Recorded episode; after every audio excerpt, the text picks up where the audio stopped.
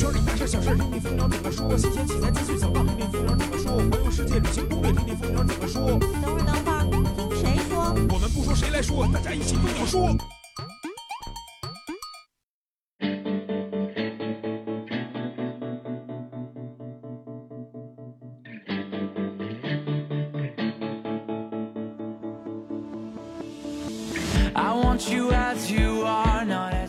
摄影谁来说？摄影蜂鸟说。大家好，我是老衲，欢迎收听最新一期的蜂鸟说。哎，这个上一次诈尸之后啊，老衲又躺尸了，这有四五个月的时间了。然后又来更新一期节目啊！上次录完节目是不是说节目不定期更新，对吧？嗯，不要以为以后不会更新了。那不定期更新呢，就是，呃，什么时候特别特别有空的时候可能会更新一下。但其实最近也不是特别有空。但是呢，为什么要录一期蜂鸟说呢？因为有一个事儿想跟大家说一下。那我一想，哎，说个事儿，简单录个两三分钟，大家不一定愿意听，那不如就做一期节目。然后呢，在开头先唠叨几句啊。呃，什么事儿要说呢？就是如果细心的朋友会发现啊，蜂鸟说这个账号，嗯，在荔枝 FM 这块儿，虽然说没有正式的节目更新，但是呢，呃，在近两个月吧，有一个叫微课堂周会的这么一档音频在这块儿发布了。那其实这个东西呢，现在大家已经看不到了。为什么呀？因为我后来发现呢，在这几集，在这几期音频下面呢，有一些这个朋友留来的一些言呢，可能都是一些差评啊。那可能我后来也想到了啊，这个东西可能说咱们的用户不同吧。那微课堂周会其实是我们这个蜂鸟微课堂这边，啊，现在我做的工作就是在微课堂这边啊，呃，微课堂这边录的一个周会的内容。那这内容呢，大部分是关于给微课堂的用户一些这个解释啊，或者是说给微课堂用户一些提供一些信息，包括我们课程的一些推广的内容。那这个内容呢，可能微课堂的用户是需要的，但是咱们蜂鸟说的听友吧，有时候他不需要，所以说大家听起来可能哎一脸懵逼，不知道这到底是个什么东西。所以说后来呢，我们也是决定把这个微课堂周会从蜂鸟说这边的这个账号删除了。那大家如果还想听微课堂周会的话，在这儿也要说一下啊，要去这个喜马拉雅，然后关注蜂鸟微课堂这个账号。那大家原来可能听摄影刀逼刀的时候会说哦，能看见微课堂的周会，但是现在看不着了，是为什么呢？因为你可能订阅的是摄影刀逼刀这个专辑，其实这个专辑的发布账号叫蜂鸟微课堂，这个账号下面有两个专辑，一个是刀逼刀，一个就是周会了啊。如果是你关注了蜂鸟微课堂这个账号，那就是刀逼刀和周会都能听到，周会也在如期的每周一期的更新。呃，简单呢就是这么说一下。那既然说这个事儿呢，也就正好录一期节目吧，是吧？好久没跟大家见面了，随便唠两句。那首先进入咱们今天的蜂鸟制造。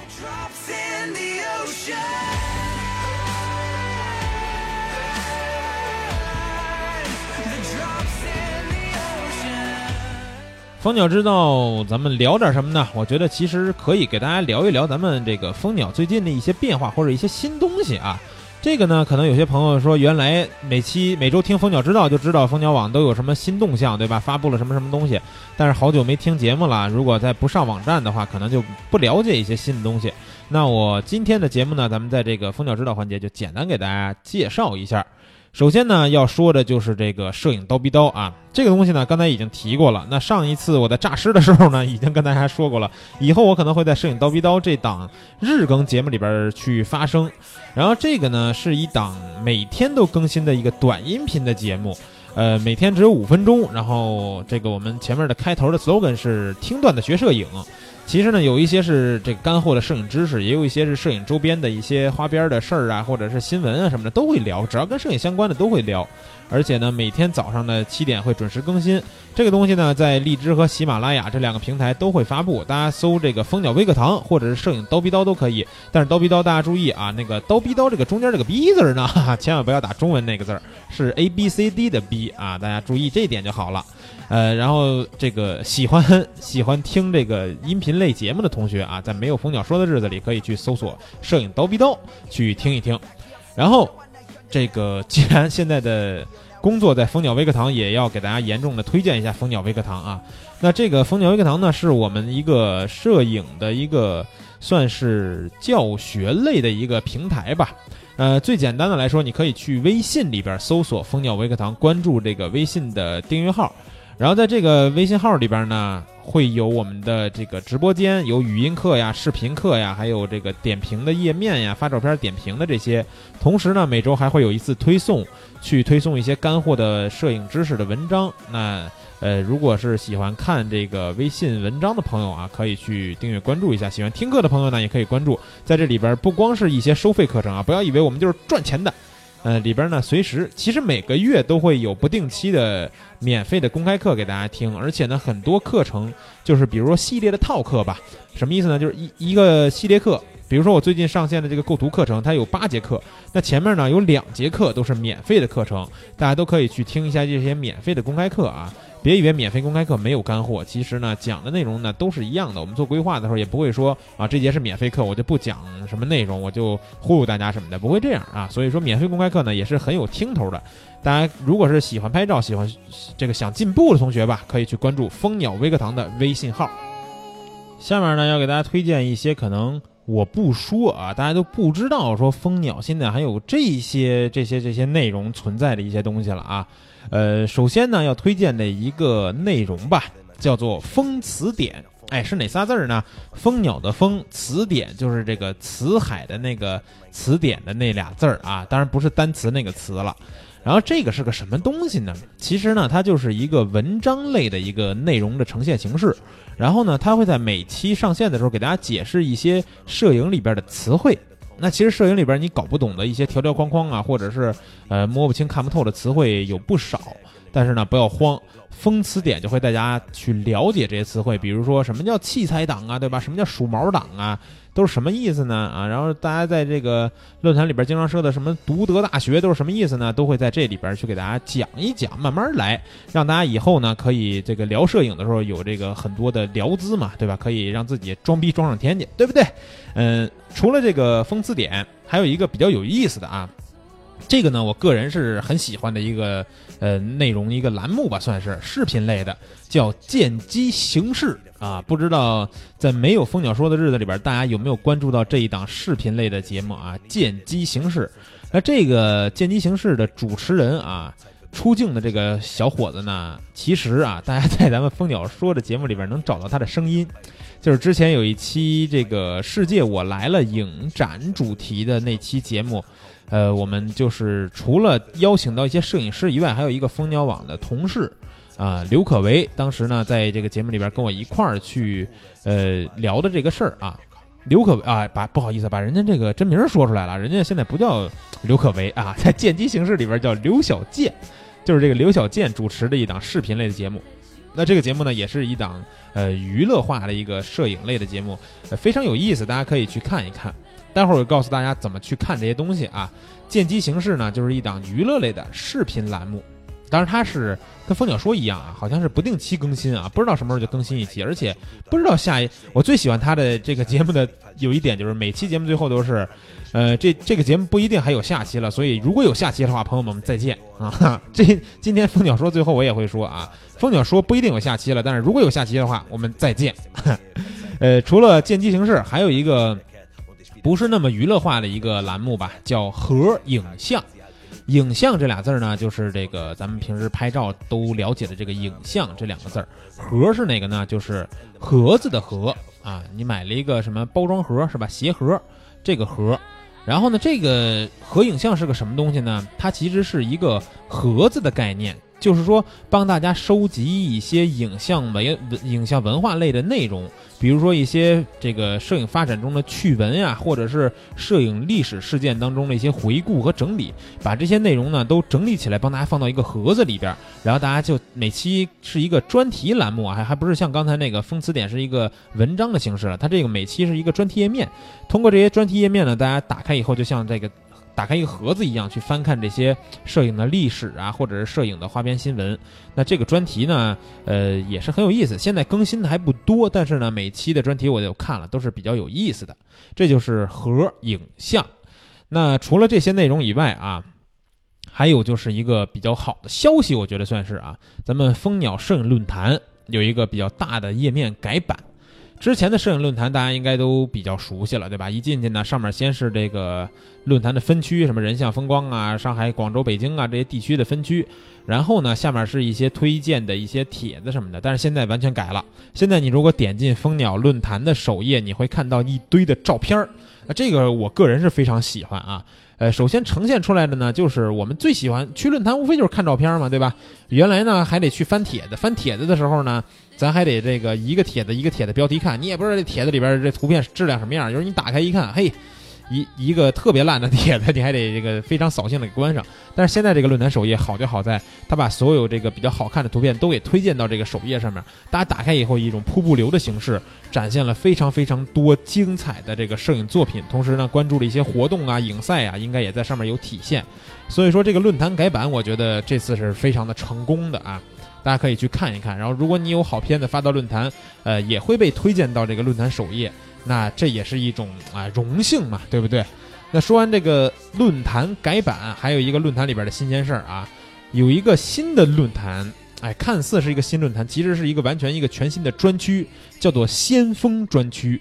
先锋呢，就是什么意思呀？先锋专区的意思就是说，把蜂鸟这个论坛社区里边最优秀的一些摄影师群体给汇聚起来。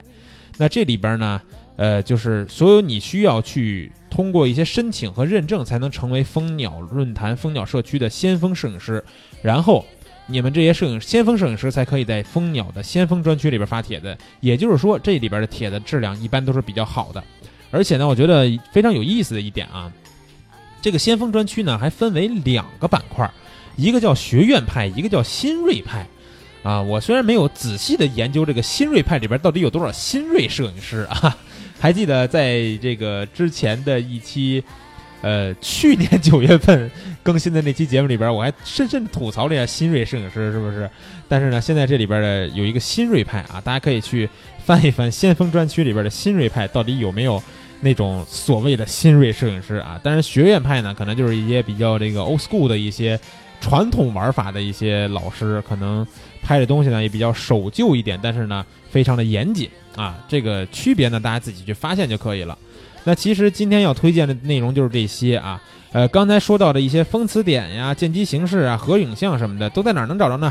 你们点开蜂鸟的首页，一点开以后往右边看，稍微往下翻一点点，应该就在首屏的位置，往右边看有一个叫专栏儿啊。然后呢，里边就是就是也不用里边，就专栏下面就写着这些我们所有的内容啊。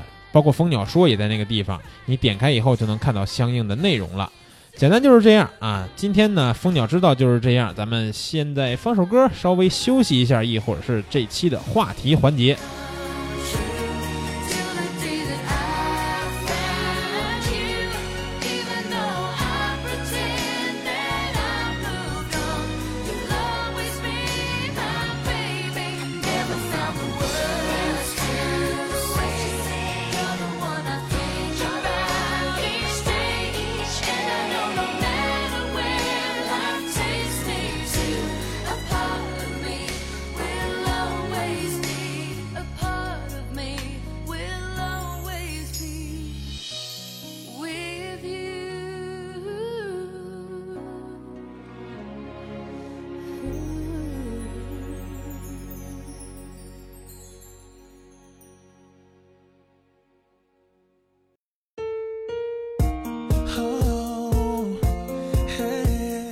随着动感的音乐回来，本期的话题环节啊，叫什么来着？还记得吗？话题畅聊，对不对？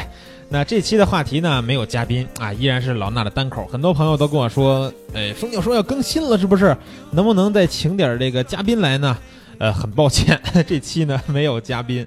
呃，如果有可能的话，在回头的节目里边，我也尽量请来一些大家非常喜欢的。嘉宾来一起跟大家聊一聊啊！其实我觉得好像说到这个嘉宾，无所谓，就那么几个大家特别喜欢的，对吧？要不就是燕子，要不就是一冰老师，要不就是呼呼啊！其实就这几个人是特别受欢迎的。那呃，关系也都不错嘛。回头有机会还是可以叫过来一起聊一聊的。那这期节目的话题畅聊环节，我要聊什么呢？哎，其实跟这个之前去年九月份的。那期给摄影爱好者的这个三十条忠告有点关系啊，当时呢，我给大家一些忠告，我觉得说你们可能在这方面会有一些误区什么的。但是呢，当我投入到蜂鸟微课堂的工作以后，我发现啊，大家对于摄影的误区呢，其实哎不在于我说的那些忠告里边，真的是有很多其他方面的误区，甚至可以说是误会。那我觉得很有可能呢，你们跟摄影有一些 误会。我这期呢就把这些误会简单的整理出来。呃，从哪来的这些误会呢？其实都是从我跟一些学员的交流当中，或者说是学员提出的一些问题当中呢去发现的。很多同学对于摄影里边的一些概念呢不太了解，不太清楚，包括闹出一些这个不太呃怎么说呢比较尴尬的误会吧，都是有可能的。所以说这期我把这些整理出来跟大家聊一聊。啊，有很多条误会啊，咱们挨条说。首先呢。呃，从器材方面来说啊，有一些人呢，他对这个摄影的误会在于，他觉得自己的镜头越多啊，镜头越贵越好，然后呢，技术就越好，拍出照片就越好。这常见于什么呢？常见于说这个有些朋友说啊，那我出去拍摄去了，完了，一打开摄影包，哎，你看，你瞅瞅，啊，今儿我带了大三元，加上三颗定焦镜头，还有一颗移轴镜头，拍什么呢？外拍拍一姑娘。啊，有用吗？其实没什么用，对吧？呃，咱们出去外拍拍一姑娘，你选一个合适的定焦镜头就得了，不是说你带这么多镜头出去，你这今天一天拍出来照片就比别的摄影师拍的好。而且呢，很多人在买镜头的时候也会想说，哎，我是不是要凑齐这个大三元呀？是吧？哎呦，这大三元我这广角这也有了，七零二百也有了，就差一二四七零，我买不买呢？二四七零，我是买 F 四呢，买二点八呢，还是甚至买个二四幺零五 F 四呢？是不是也能替代这个中焦段呢？其实我就觉得，咱不用为了凑什么什么东西去买这些镜头。这摄影技术呢，跟镜头多不多、好不好没啥关系。你看很多这个知名的或者说摄影大师，摄影叨不叨里边讲过的一些摄影大师，他可能一辈子他都只用一个相机加一个镜头，那是不是？所以说。一个你你把你自己最喜欢的一个镜头用好了，其实能拍的这个好照片是非常多的。比如说我拍人像，我就用一个五零定焦；那我拍风光，我就幺六三五一颗或者幺七四零，对吧？或者说你喜欢拍长焦，那你就七零二百，那其实就够了。还还需要什么乱七八糟各种各样的镜头吗？定焦从三五五零八五这个百威幺三五一直买到两百定，好家伙，这钱是花不少，没见片子有什么长进。所以呢，第一个误区就是以为自己的镜头多、镜头好、技术就好，拍的片子就好。这个呢，可能是你跟摄影的第一个误会。那同时呢，还有一点呢，就是很多朋友觉得说自己这个换了相机是吧，买了新相机，技术就有一个非常这个高层次的提升。那这个点呢，其实我在跟高老师聊天当中呢，也是我们俩专门去聊过这个东西。因为原来呢，我们经常会跟朋友或者说跟学员去聊天的时候，会发现一个问题，就是学员问。呃，我买器材到底用不用一步到位？那我跟高老师呢去聊的时候，就会发现说，呃，一步到位这个事儿呢，要分情况，分你喜欢拍摄的主题，也分你的这个资金状况，对不对？你如果说你真的一点都不差钱儿，那你把这个佳能全系或者说尼康全系都买回来，那是你可选择的多，甚至你可以说你买一个徕卡是吧？买个这个哈苏，买个飞思都可以，那好几十万的机器都有的是。但是呢，这一步到位一定要适可而止，而且要根据这个你自己的情况来定。所以说，我们一般对于一些新手的用户问我们器材这方面的时候呢，都会说，啊，说先问一下，来买器材的预算是多少？同时，非常重要一点，喜欢拍什么东西？你比如你喜欢拍人像，那我就会针对人像去给你推荐器材跟镜头，对吧？喜欢拍这个风光，就会针对这方面给你推荐。呃，不是说所有的这个拍摄题材，或者说你资金的情况不一样的情况，都有一个同一个一步到位的这个呃叫什么呀套餐可以供你选择，对不对？那说回这个问题啊，以为自己换了新相机技术就好，为什么能跟一步到位联系起来呢？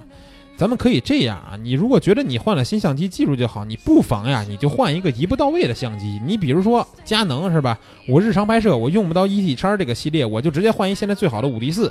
那尼康呢？我就直接换一 D 八五零，是吧？新出的秒杀一切的这个，呃，就是算什么呢？旗舰级以下的这个家用旗舰级的单反这个王者。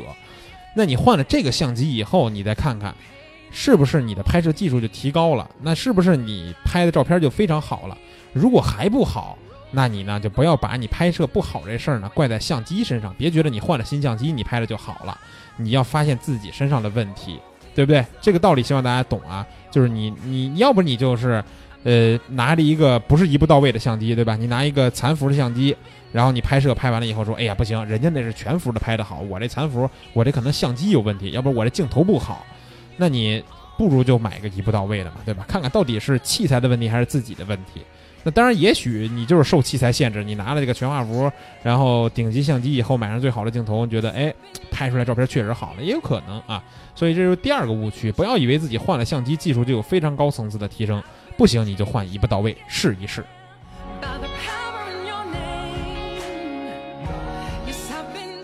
另外一个点啊，这个点其实我在这个摄影刀逼刀里边简单的说了一下，就是前一阵呢，我也是跟一个同学去聊，说到这个手机摄影、嗯这个修图软件的问题，然后呢，我就推荐了一些软件啊，推荐了几个，比如说我常用的，大家也都知道，Snapseed 和 VSCO 这是俩常用的，对吧？然后我还推荐个美图秀秀，我说这东西其实这个你手机拍人像、磨皮啊、液化都挺好的。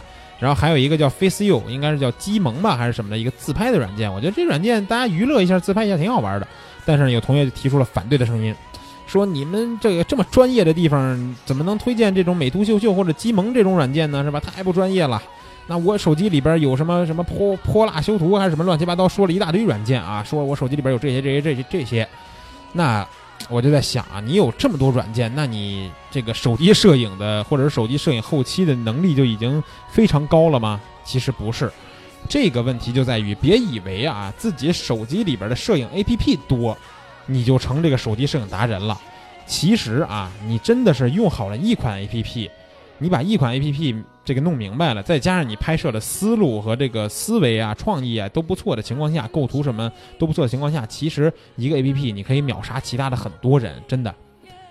就比如说，有很多我这个见到的，呃，用手机拍摄非常精彩的一些摄影师啊，很可能呃，大部分吧都是拍这个人文纪实的。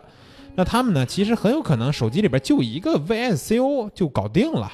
就用一个软件，对吧？这里边呢，既有曝光细节的调整，也有一些滤镜可以使用。那这一个软件你就搞定了。你不是说一张图，好家伙，我这个先进 VSO，完了进 Snapseed，然后呢又穿到这个什么什么软件，什么什么软件，然后这十多个软件走一圈，你这后期下来，那我估计你这图也没法看了，也都这个已经画质损失啊，包括这个一些乱七八糟的滤镜加完以后，这图真是没法看了。所以说。不是说你自己手机里边的 APP 多，你就是手机摄影达人了。这个你跟摄影之间的误会呢，你一定要理解到，好不好？然后咱们再看看啊，下一条是什么呢？下一条呢，其实跟后期有关啊，就是很多同学呢，在这个发出来自己照片，不管是发到点评页求点评，或者是发给大家去分享的时候，经常呢会附带一句话，叫我这是原片直出。啊，这句话我看到以后呢，我觉得就是，哎，怎么说呢，非常的尴尬，是吧？呃，摄影需不需要后期这个事儿，现在无需再讨论。你这一张照片原片直出，没有经过后期就发出来给大家分享，这是对自己摄影作品的一种非常的不尊重，啊，非常的不尊重。呃，当然我也知道有很多人听说过一些这个老法师的说法，啊说，呃，想让自己突破瓶颈的话，就想让自己进步的话，就别尝试后期，就用。自己的这个拍摄的前期去保证一张非常好的原片儿，然后呢发出来分享给大家看。那我觉得这个观点我是完全不认同的啊。呃，摄影肯定是需要后期的，不管你后期是多少，你比如说人像，我们需要操作的磨皮呀、液化呀、色调的调整，尤其是风光方面，你如果不调整色调的话，不调整细节色彩的话，那你这风光呢肯定是差一大截儿。所以说这个后期这事儿的重要性呢。不用再多言。那你既然这个发出来原片之初，我想呢，你想必是想炫耀自己的技术，对不对？觉得说好像是看起来我这张照片原片拍的不错。那我告诉大家，我这原片之初让大家说，哎，哇，真厉害，原片都拍成这样。其实啊，我往往看到了原片之初没有什么好照片，真是没有什么好照片。因为什么呀？咱们从你对摄影的理解这个层面来聊，你既然敢把原片直出的照片发出来，说明你对摄影呢理解有问题，而且你很可能是一个刚入摄影这个这个门道吧，或者说刚入摄影这条路上的一个新的初学者。那你拍的照片呢，其实大部分来讲都是一些没有什么内容，或者说没有意图，或者说构图有很大问题的一些作品。呃，这些作品呢，就别说你这原片直出了，我估计你加上后期也就那么回事儿啊。呃，说的有点狠啊。当然了，其实以为自己原片之初是炫耀自己的技术，这个误区呢，呃，存在，但是也有一些反方向的。这个是太不看重后期，对不对？也有一些跟摄影有误会的同学呢，是太看重后期。什么意思呢？他们以为所有的这个精彩的作品或者说大片儿都是靠后期 P 出来的。这句话呢，经常出现在这个各种的精彩的作品的微博呀，或者是论坛里边这个留言里边，呃，你就会看到有人说说哦，这照片不是不是 P 的吗？是吧？这是 P 出来的吧？怎么着怎么着怎么着的？你别以为说这照片全是 P 出来的，你要说全是 P 出来有吗？有，那设计师设计一张作品是吧？设计设计出来的这个呃专业的用途，那可能就是什么都没有，一张纯白色的新建图层上面，然后他画出来的。但是咱们作为摄影来说，你前期拍摄必定是有一些影响的，不是说你拿一张什么样的废片儿，你给一个最牛逼的后期师，他都给你弄出来一张精彩的大片儿，那你还要照相机干啥使？是不是？拿手机随便拍去呗，你拿手机出去，咵摁住快门，哇搂一圈回来，挑两张照片，花个两三千块钱，五五六千块钱，找一后期师给你后期，作品拿着一参赛获奖，是不是？后期没有那么大作用，后期呢是可以帮我们的作品画龙点睛。所以说呢，如果你认为所有的大片都是后期 P 出来的，那你也是对摄影的理解呢是不安全的。摄影这里边不管说前期后期是二八开、三七开、四六开、五五开，它都是有一部分前期，有一部分后期的，绝对没有说我前期可以完全保证这张作品精彩，或者后期可以完全让这张作品啊变废为宝之类的这种这种话啊，不要说的太绝对。所以说呢，关于后期这方面，这两个跟摄影的误会是绝对存在的，而且存在的不少。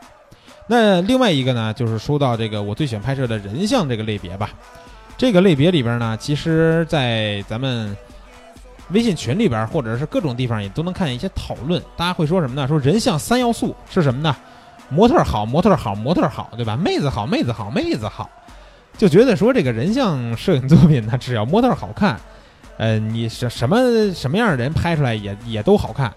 这点呢，我不太同意啊。为什么说这个不太同意呢？因为我确实看到过很多这个作品呢，就是呃一些摄影师拍的照片，这照片里边这妹子确实好看，但是这照片啊拍的确实糙，所以说有这样这个非常打脸的反面教材存在，我就认为这个事儿肯定是不靠谱的。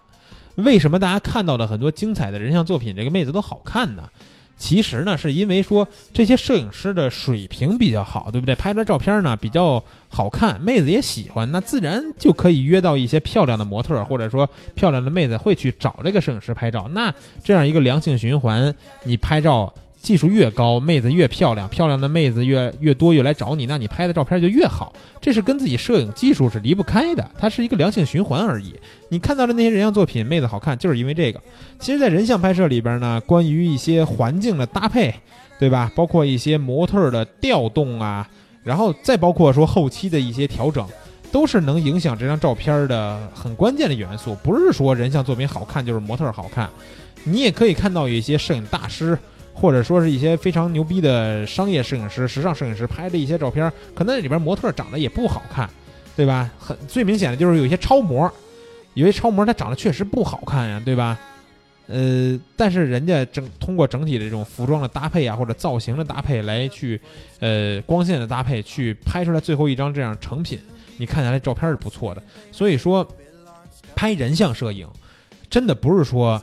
三要素都是妹子好，妹子好，妹子好，你还得是靠摄影师。有时候呢，这个镜头也起到了一定关键的作用，后期也起到了一定关键作用啊。这个误区一定要理解到。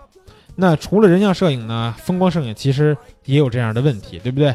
比如说我们看到一个特别精彩的风光摄影作品，我们就会说说哦，他是因为能到了这个地儿，对吧，才能拍出来这么好看照片。我去这地儿，我也能拍出来，是吗？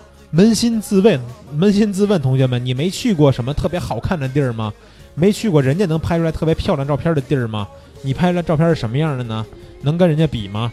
所以说，风光摄影也是这样，人像不是光靠模特，风光也不是光靠地点啊。你就说看到一张冰岛的照片，你说你去了冰岛也能拍出这样照片；你看上一张加拿大、澳大利亚的风景胜地的照片，你说我去了啊也能拍出这样的照片。但其实风光摄影里边。除了地点以外，还有非常关键的这个几个因素吧。我觉得运气啊，运气是占非常大比例的。你不要说这个你拍的不好是运气不好，有时候运气也是靠人的耐心等来的啊。怎么说呢？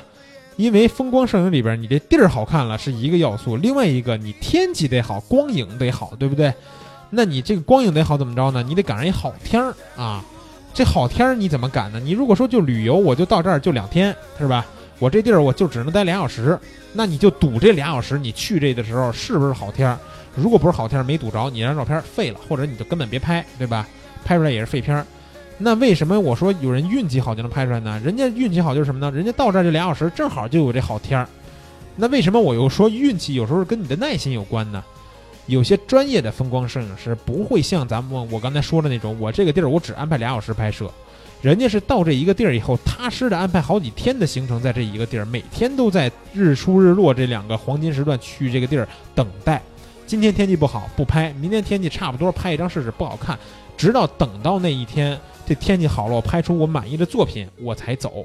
所以说，这样一个运气的选择是不是跟耐心有关呢？你如果说你觉得说这张照片，哎，天气这么好，哇塞，这晚霞太漂亮了，这摄影师运气好，我怎么没赶上呢？很有可能是人家在那儿等的，对吧？这运气就是风光摄影里边非常大的一个关键因素，同时还有后期。那这后期的事儿呢，刚才已经说了半天了。风光摄影的后期，大家应该也能理解到这个呃严重性啊，或者说重要性。那我之前在这个一套应该是基础课程里边，也给大家发过一些我的风光摄影作品的原片和后期之后成片的对比，那差别是相当的大啊。但是这不能说，不能说我前期拍摄就是渣啊，就靠后期来补。其实呢，前期和后期分不开嘛。那后期通过一些色调的调整，真的是可以让风光照有一个焕然一新的感觉。那你看到的，不管说是这个图虫上面，或者是说这个视觉中国呀、五百 P 叉里边的那些精彩的风光摄影大片，其实都是要通过非常严谨或者非常细心的后期去处理以后的效果。所以说，风光摄影不是说你到这地儿也能拍出来，运气和后期也是两个非常重要的因素。啊，这就是风光和人像里边两个非常大的误区，你可能跟摄影在这方面也有这两方面的误会。那另外说一说，再说回相机啊，很多同学比较在乎一点，就是相机的宽容度。当每个某一个器材厂商发布了一款新相机以后呢，我们的这个广大器材党或者摄影爱好者朋友们就开始关注说。啊，你别光跟我说这些像素有多高，多少个对焦点是吧？你采用什么五轴防抖了、六轴防抖了、二十轴防抖了，没用。我要看的是你的宽容度，啊，那么在意这宽容度吗？宽容度什么意思呢？给大家解释一下啊，也叫做动态范围。其实宽容度呢是说之前胶片相机的一种呃代名词吧，一种专用的词汇。但是现在呢，沿用到数码相机上形容这个动态范围呢，就是说这宽容度。宽容度的感觉就是说，比如说我拍一张照片啊，我比如说我这个。暗部细节和这个亮部细节能还原成什么样？或者说我欠曝多少档，过曝多少档，拉回来以后细节还是否存在，是否还完好？呃，就是大家非常关注的这个宽容度了。那有些人呢，跟摄影的误会在于什么呀？在于他关注宽容度关注到一定程度以后，他买了一个宽容度表现特别好的相机，他就不在乎自己的曝光了。哎，这什么意思呢？就是说。我拿着一个，比如说宽容度表现特别好的，咱就拿这个 D 八五零来比较吧。D 八五零确实应该是比较强悍啊，尼康在这方面确实比佳能强悍。我买一 D 八五零，我出去拍照，嘿，别管曝光了啊，我都不我都不用什么档 P 这个 P 档什么 AV 档什么的我都不管，我就开全自动，我瞅见什么我就摁，摁完以后呢，我相机的宽容度好，我后期拉就行了，我拍肉是不是？但是啊，同学们，这样其实你失去了摄影的乐趣，而且呢，你宽容度再好也经不住你这么折腾，对吧？你宽容度是是负三到正十啊，是负五到正二十，你就算拍一张这个正常的照片，你去调整的时候，有时候阴影拉起来还会有些损失，你就更别提你拍一张这个完全过曝或者完全欠曝的照片，你给它拉回来什么样了？而且我一直有一个个人的观点啊，这点你们苟不苟同呢？看你们自己的想法。我的观点就是，你过度的在意宽相机的宽容度，你总想着你照片需要过曝、欠曝多少档之后还要拉回来，说明什么呢？说明你自己的基本功不到位，说明你对于相机的操控，你对于曝光的认识都是不到位的，你才会拍出来这样的照片，对不对？比如说我们出去拍人像风光，你都可能都有一个试光的时间，对不对？试光的环节，那你试光的时候在干什么呢？不把曝光调整好了，你就非得欠曝拉回来考验这相机宽容度，你跟相机过不去干嘛呀？啊，把自己的技术提高，基本功练扎实了，这才是基本的。所以说，你看我这人买相机，我就从来不在乎这宽容度啊。有人说佳能宽容度渣，我就觉得说好，那这是高对比效果，我还喜欢呢，对不对？我就是开玩笑啊，我我就是想劝大家说，这个宽容度呢，不用那么去在意，它是可以帮我们拯救一些相机里边关于亮部暗部的细节，但是呢。我们自己如果能把曝光这事儿掌握好了的话，也不用那么靠相机的宽容度。正常市面上出现的一些全画幅相机，其实在后期的时候肉完件调整的时候，我都没遇到过太大的问题，啊，没遇到过太大的问题。那这个呢，也是很多朋友跟摄影之间的一个误会吧，觉得宽容度过度的这个影响了照片儿这张这张照片最终呈现的效果。那还有一点啊。这个关于我们拍摄的时候，一个非常重要的因素就是构图。很多人跟摄影有一个误会，就是什么呢？以为自己完全掌握了构图了，不需要再研究、再学习了。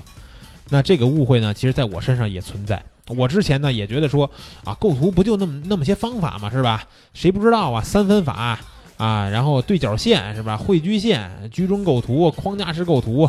呃，黄金分割法、九宫格什么的，倒背如流啊，正背倒背如流，甚至有一些什么叫垂直构图法呀，什么这个圆形构图法、三角形构图法、L 型构图法，乱七八糟的，我能给你数出来二三十个。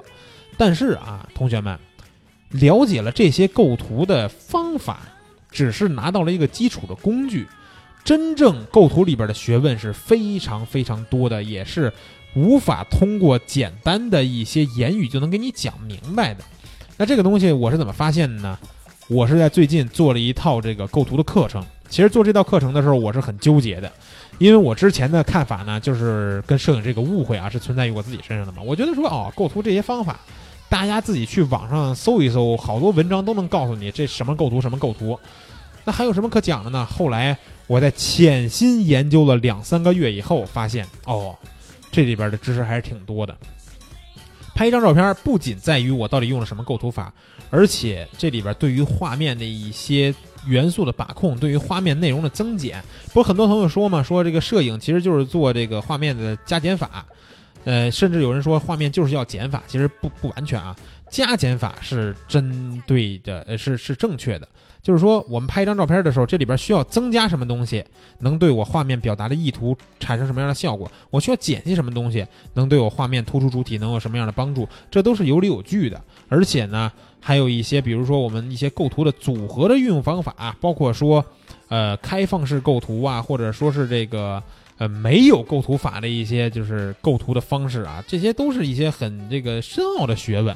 所以我在做这套构图课的时候，我真的是觉得我在策划课程备课的过程中，我自己是深深的这个陷入了进去，同时呢，学习进步了很多，所以才最终做出来这套构图课。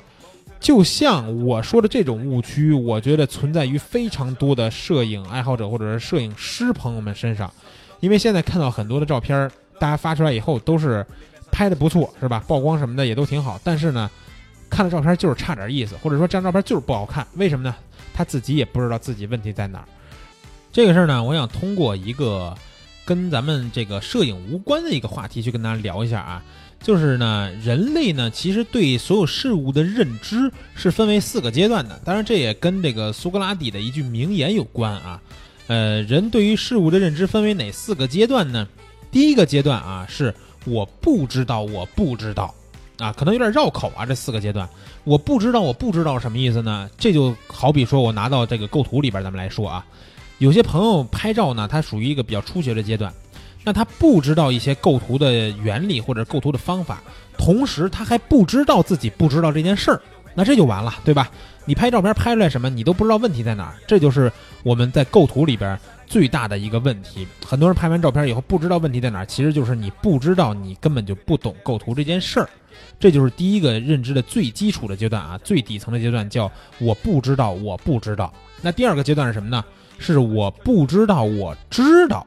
哎，这事儿有意思了啊！什么叫我不知道，我知道呢？比如说咱们在这个英语这个层面来说吧，我们需要说一句英语的时候，比如说你在国外或者怎么着，你需要跟人家交流，你需要说一个英语，然后呢，同时这里边有个词汇，有一个词汇，你觉得你不会说，但是呢，你在说的时候呢，脱口而出说出来这个词儿了。那你在自己的观念里边，可能你都不知道这个词儿应该怎么说。比如说，我想说这个，我想要点番茄酱，你可能都不知道番茄酱怎么说，但是你却脱口而出这个单词了。其实很有可能是在你之前，不管是初中、高中还是大学的时候，你背过这个词汇，它潜移默化的在你脑子里边，但是你不知道，你知道这个词汇，这是第二个层面。那第三个层面呢，更高级一点的什么呢？是我知道，我知道。哎，这个就是现在很多很多这个，呃，包括一些。呃，比较这个爱传播知识的一些老师们吧，这个都是存存在于这个知这个阶段的啊。就是我知道，我知道，比如说我这个在讲课的时候也是这样嘛。我在讲课的时候，我讲的肯定都是我知道的，对不对？那我就可以把我知道的这些东西都讲给大家，因为什么呀？因为我知道我懂这些东西呀，对吧？我懂相机的一些操作，我懂镜头的一些知识，我懂人像拍摄的时候模特的沟通，然后我就可以把我知道的这些。懂的信息教给大家，这就是第三个层面。我知道，我知道。第四个最高级的层面是什么呢？苏格拉底说过一句话，说我比你们所有人都懂的一件事儿，就是我知道我不知道什么。这就是最高境界。我知道我不知道什么啊！大家要记住，什么意思呢？就像是我在研究这套构图课程的时候一样，我。之前的概念是我知道我知道，对于构图这件事啊，我觉得我都懂，而且我也知道我懂这些。但是呢，当我研究以后，我才发现哦，原来是我不懂这些。但这时候呢，我已经知道我自己不懂这些了。这时候能干嘛呢？去研究、去学习、去进步，对不对？所以说，我知道我不知道，这才是人类对于所有事物认知当中的最高境界。换回摄影这个话题来说，就是我希望大家都能发现自己不知道的东西，而且不要去逃避，不要去不敢面面对它。就很多同学觉得说啊，构图这东西可能我在网上了解过一些皮毛，那我就觉得我知道了。其实你们是在逃避这件事儿。构图这个东西在摄影里边是无法跨越的一条鸿沟。你如果构图的知识了解的不全面，拍照片的时候很可能是没有意图、没有灵魂的。所以说，希望大家不管是构图啊，说白了，不管是构图还是这个相机的基本操作，包括一些曝光的知识，都希望大家能做到真正的我知道我不知道。你只有面对自己不知道的事情，正式的面对自己不知道这些事情，才可以用心的把自己的身段放下来的去研究、去学习。那这个呢，构图的事儿稍微说的有点远了啊，这也是这个啊，对，顺顺便打个广告吧，对不对？我自己做一套课，还不让我打个广告吗？在蜂鸟微课堂啊，最近有一套这个八种经典构图重现重塑摄影骨架的课程，呃，是专门讲构图的，也是我最新做的一套课程，是视频课程。感兴趣的朋友呢，可以去听一下啊，在这个千聊直播间的视频课程。然后在我开头就说过的蜂鸟微课堂的。微信号里边，你们去点这个下面菜单栏的语音课，就可以进直播间去找这套课程了。呃，打完广告了啊，咱们继续说这个跟摄影里边的误会。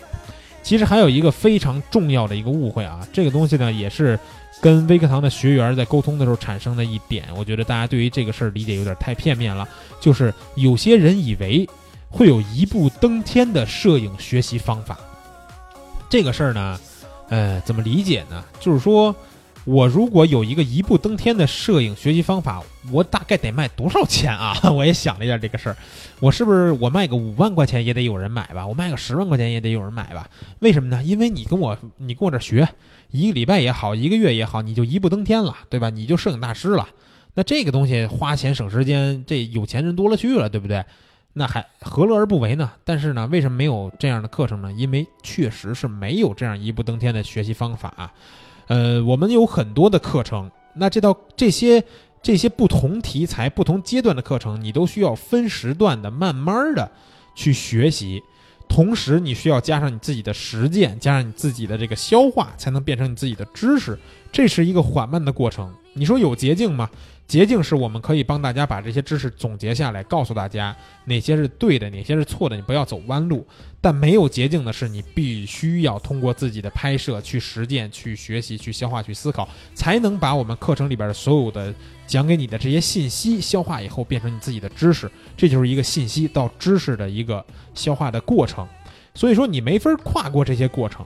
你从一个刚买相机的小白，你想学习摄影的基础，你就得去弄明白这镜头到底每个都是干嘛使的，你就得弄清楚这相机上每个按键都是干嘛使的，包括研究曝光这三要素，光圈、快门、感光度，你就得研究一段时间。研究完以后，你还会发现有这个白平衡的存在，有对焦模式的存在。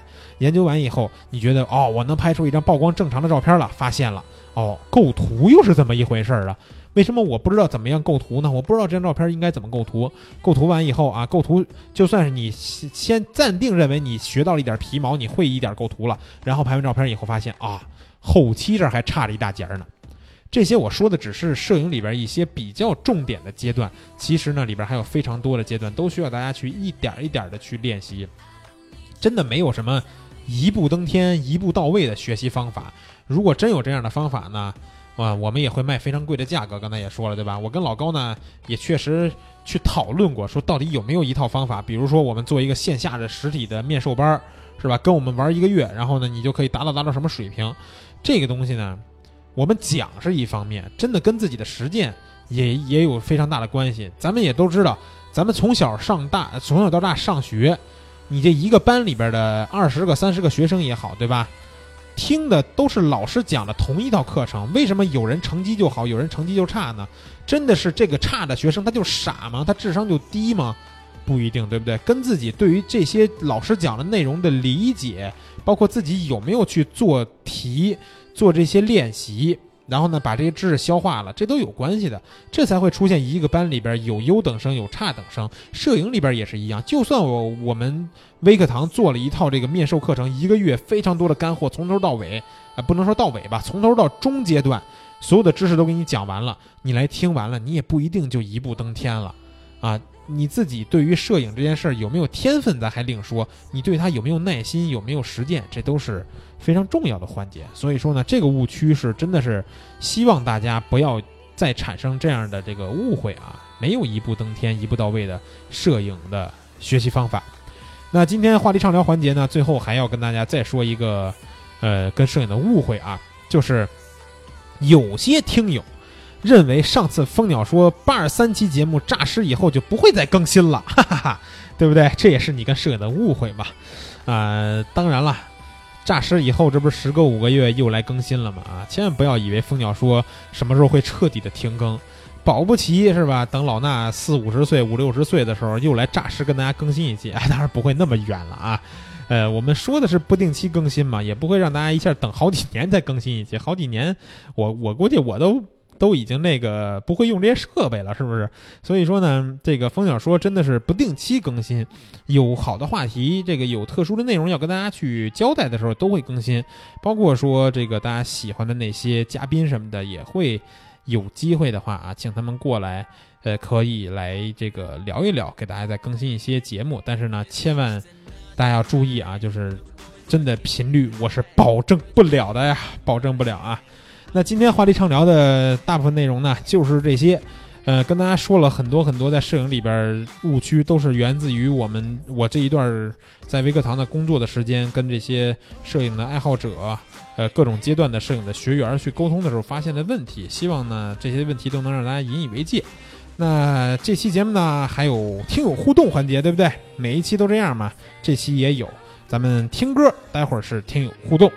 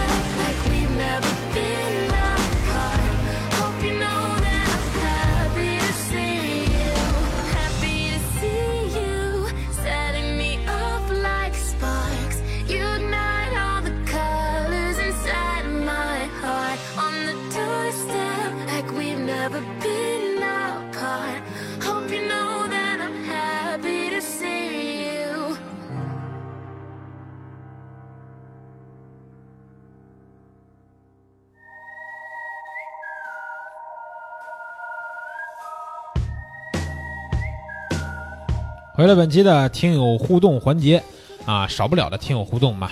这期呢，我也是在上周啊发了一个讨论题，呃，不过呢有点心灰意冷，好久没有更新呢，这讨论的数数量也都是急剧减少啊。然后还是感谢有非常多的这个朋友们能来留言啊，都是非常眼熟的朋友啊。呃，我说的是谁呢？你们都懂，对不对？这里边呢留言的基本都是一些咱们电台的核心听友。那咱们就读一下这期的留言吧。这期留言也是让大家说一下，你跟摄影之间有没有什么误会，对吧？你之前觉得摄影有些事儿是什么样的啊？后来你发现哦，原来不是这样，是怎么回事呢？咱们看看大家都有什么误会。先看看这个叫营桑的啊，赶上一个末班车啊，录节目之前还问我什么时候更新的，我说马上就要录节目了，周五见啊。他说入坑这么久，从高中的时候六百 D 起步，到现在从事影视方面的工作，接触的器材越多，对摄影方面呃了解，就觉得以前那份热情开始消失了。啊，或许是把它当成了工作的原因吧。虽然我自己私下也有去约拍，可是没有那么频繁，设备也从数码转换成了胶卷相机。或许现在更多的是想去摄影，而不是以前那样去摆弄器材，算是回归初心吧。当年出门拍摄，设备带一堆，啊，不管有没有的，有没有用的都带上。哎，就像我刚才说的那个，是不是？出去拍人像带大三元加六颗定焦那种，是不是？然后他说现在呢是轻装上阵。呃，现在私下一出门拍摄是带一台美能达，然后两台胶两卷胶卷，一颗五零定足矣，非常好。欣赏你的这个拍摄思路啊，跟我一样。虽然呢我不一定带美能达，呃不一定带胶卷相机，但是呢我基本拍人像也就带一五零定焦，所以说一个镜头就够了，对不对？不要觉得镜头那么多你就能拍成啥样，你这一天光换镜头了，哪有功夫拍摄呀？好了，看看下一条，一只小小毛毛虫，他说，哎这这朋友我我我。可是非常眼熟啊！这个在胶圈里边也也看到，好像是是不是你对吧？应该在胶圈里边咱俩打过一照面啊。他说看评论，这是组团来写的呀，心疼娜娜。话说摄影这俩字和我沾不上边儿，我最多就是个按快门的。不过进入这个圈儿以后，确实学了不少知识，就比如说该知道怎么选相机和镜头了。另外也认识了不少大师，比如娜娜老师啊。括号说别误会，大师不是贬义，是真崇拜你们啊。大师谈不上啊，只是一个。在摄影的道路上走到了一个阶段，然后觉得想把自己很多的知识分享给大家的一个，呃，中阶的一个摄影的一个传道者吧。啊，当然也不能说把大家能教成什么样，只是把我所知道的知识都告诉大家，希望大家都能拍出好看的照片。嗯，一只小毛毛虫的留言啊，很有意思。然后下面看汉尼拔的飞蛾，嗯。留言比较多啊，写了一大堆，也是通过传统的截图方式啊。他留言一直是截图方式。他说，记得高中的时候开始对摄影有了一点点兴趣，买了人生的第一台相机尼康 D 四零。那时候真的觉得自己很幼稚，单反在一段时间之内似乎成了我的一件首饰。不挂着相机甚至不好意思出门。当时记得相机里装的还是一张五百一十二兆的 SD 卡，六百万像素的照片，每天都会把卡拍到满才回家。电脑一百二十 G 硬盘经常会被一大堆毫无意义的照片填满。大学毕业之后进入了影视行业，当摄影变成了工作，才知道自己当时有多么的幼稚。现在每次拍摄都不会再不加思索的狂按快门，而是平时出门也不，而且平时出门也不会再轻易带着相机，因为我觉得不带着相机，只有自呃只用自己的双眼去观察这个世界，会让你的心灵记录下更多精彩的瞬间和漂亮的光影。只有花更多的时间去观察和发现，才会让自己更珍惜摄影的快乐。现在我的日常相机从擅长高速连拍的 ED 叉二退化成了手动黄斑对焦的徕卡 MP 啊，刚买的是不是？你哎，这太贵了，买这么一徕卡，哎。他说，但我却更加懂得珍惜日常生活的每一个瞬间，用自己的观察力在慢时光中捕捉光影。比起让自己变成一只性能猛兽的驯驯兽员。甚至只会按快门的机器，这种手动的创作工具，明显让我更加快乐。嗯，看到刚才几个朋友留言，好像都是玩这个数码，然后慢慢的。转化成更简单的，不管是说用这个徕卡的旁轴啊，或者是用美能达这种更简单的方式去拍摄了啊，都是从越来越复杂到越来越简单。摄影就是这样，它最后就变成一个我记录我喜欢东西的方式。那这种就是我们不作为我们拍照，不把我们拍这些照片当做我们的这个赚钱的一个途径来说的话，能用相机记录生活里边很多的点滴，这是摄影里边非常重要的一个可贵的一个品质啊。希望大家都能保持这个品质。然后客官您还没付钱呢，说又多了一个可以抢沙发的地儿，但是你没抢到沙发是不是？呃，他说刚入门的时候觉得自己拍的不好是相机的原因，买了相机发现是脑子的问题。哎，这个刚才这误区已经解释过了啊。呃，觉得自己买相相机不好，拍不好，结果买了相机发现还是拍不好，怎么办呢？脑子的问题，那不是脑子的问题啊，是摄影这个知识不够广泛，或者说知识学习的不够深入的问题。只要去学习去了解就 OK 了。然后你微笑时美好，他抢到了沙发，他说含泪留言呀，高中时期的记忆伴随我高二一年的节目，又能看到蜂鸟说更新了，真好。哎，真是啊！你微笑时美好。从当时的这个在蜂鸟说的一期节目里边了解到，你是一个呃这个对色彩有点问题的同学，然后问还当时还问能不能学这个摄影的相关专业，对吧？到现在已经高考完了，呃，进入北京印刷学院，然后也是进入了兔仔学姐的这个学校啊。呃，希望你在大学里边能有一个很好的发展，然后别把这个摄影这事儿放下。他说：“说说话题吧。我刚开始买相机的时候，看见光圈标注的是三点五到五点六的光圈，以为镜头光圈只能在这这几个档位调节，结果最后发现那只是非恒定光圈镜头的最大光圈范围标识，想想也是非常尴尬的。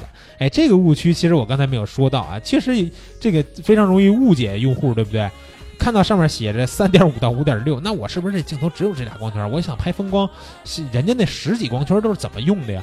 然后买镜头时还得问人家老板说：“老板有没有这上面写着三到二十的光圈的镜头呢？对不对？呃，这样这是一个比较尴尬的一个小误区啊。不过这个东西呢，其实拿到相机搭上镜头以后，你稍微调整一下就会发现了啊。相机的镜头这个光圈都是往小了都可以调。男生老赵他说没接触的时候以为摄影真是门槛挺高的，接触完了想说，随着单反的普及，是个人都敢说自己是摄影师了，逗我呢。”啊，真以为是廉价的白菜满地都是呢，更别说那些盗图的，也就是盗点图好骗骗那些小姑娘，也就这点起子了。啊，这是又又又又愤怒了啊！老赵一直是保持着一个愤怒的一个心情去生活，把自己的火压一压啊！人家盗图就盗去吧，是吧？他盗图总有一天他会接接接受到这个，不管是来自于法律还是来自于社会对他的一些惩罚的啊！不要跟这些人较劲。啊，醒影，醒影大哥，也是咱们蜂鸟说的这个，经常是留言一大堆的一个用户了，对不对？经常听风鸟说的朋友，每次读留言的时候不听听醒影大哥写的作文，都觉得这期的听友互动没听一样。看看他这期说什么？他说，原以为摄影记者是玩技术活的大咖，很牛逼的存在，直到后来去报社应聘才知道，原来这是一群生活在报社生态系统里最底层的苦逼，靠卖体力吃饭，干着最苦最累的活儿。朝不保夕，经常吃不上饭，还得看别人脸色。毕竟编辑手里掌握着稿件是掌啊，编辑手里掌握着稿件的生杀大权呀。哎，确实是啊，这些记者们，我之前呢也说过，我羡慕体育摄影记者，是因为他们可以去拍摄各种各样的比赛。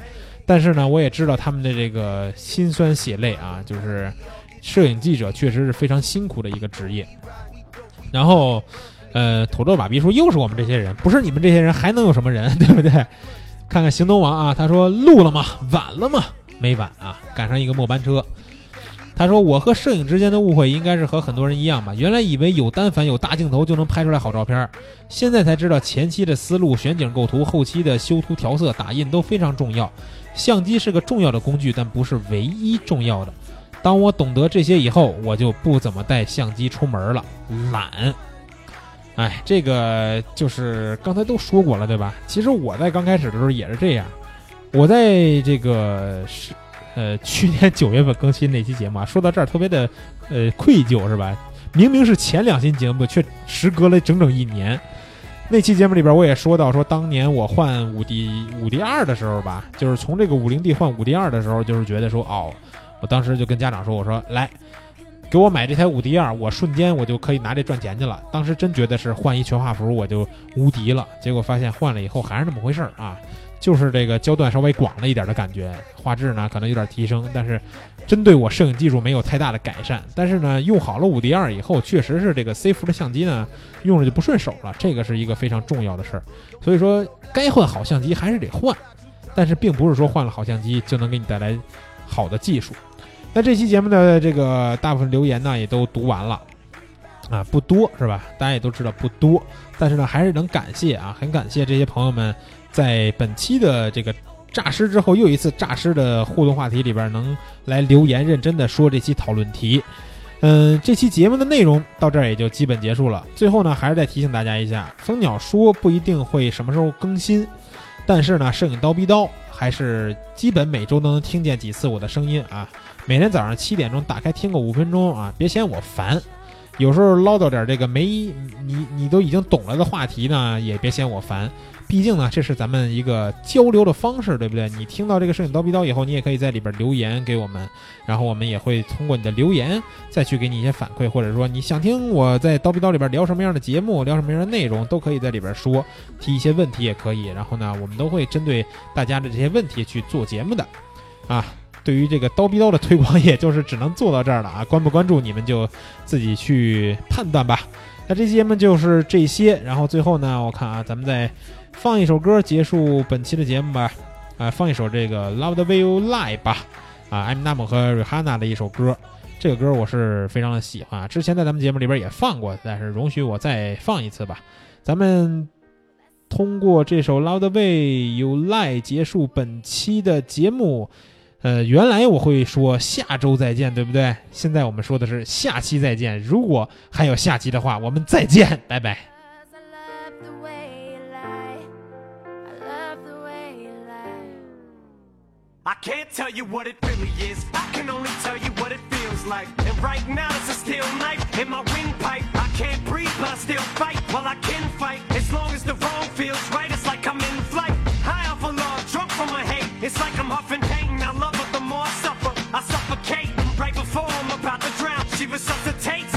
Fucking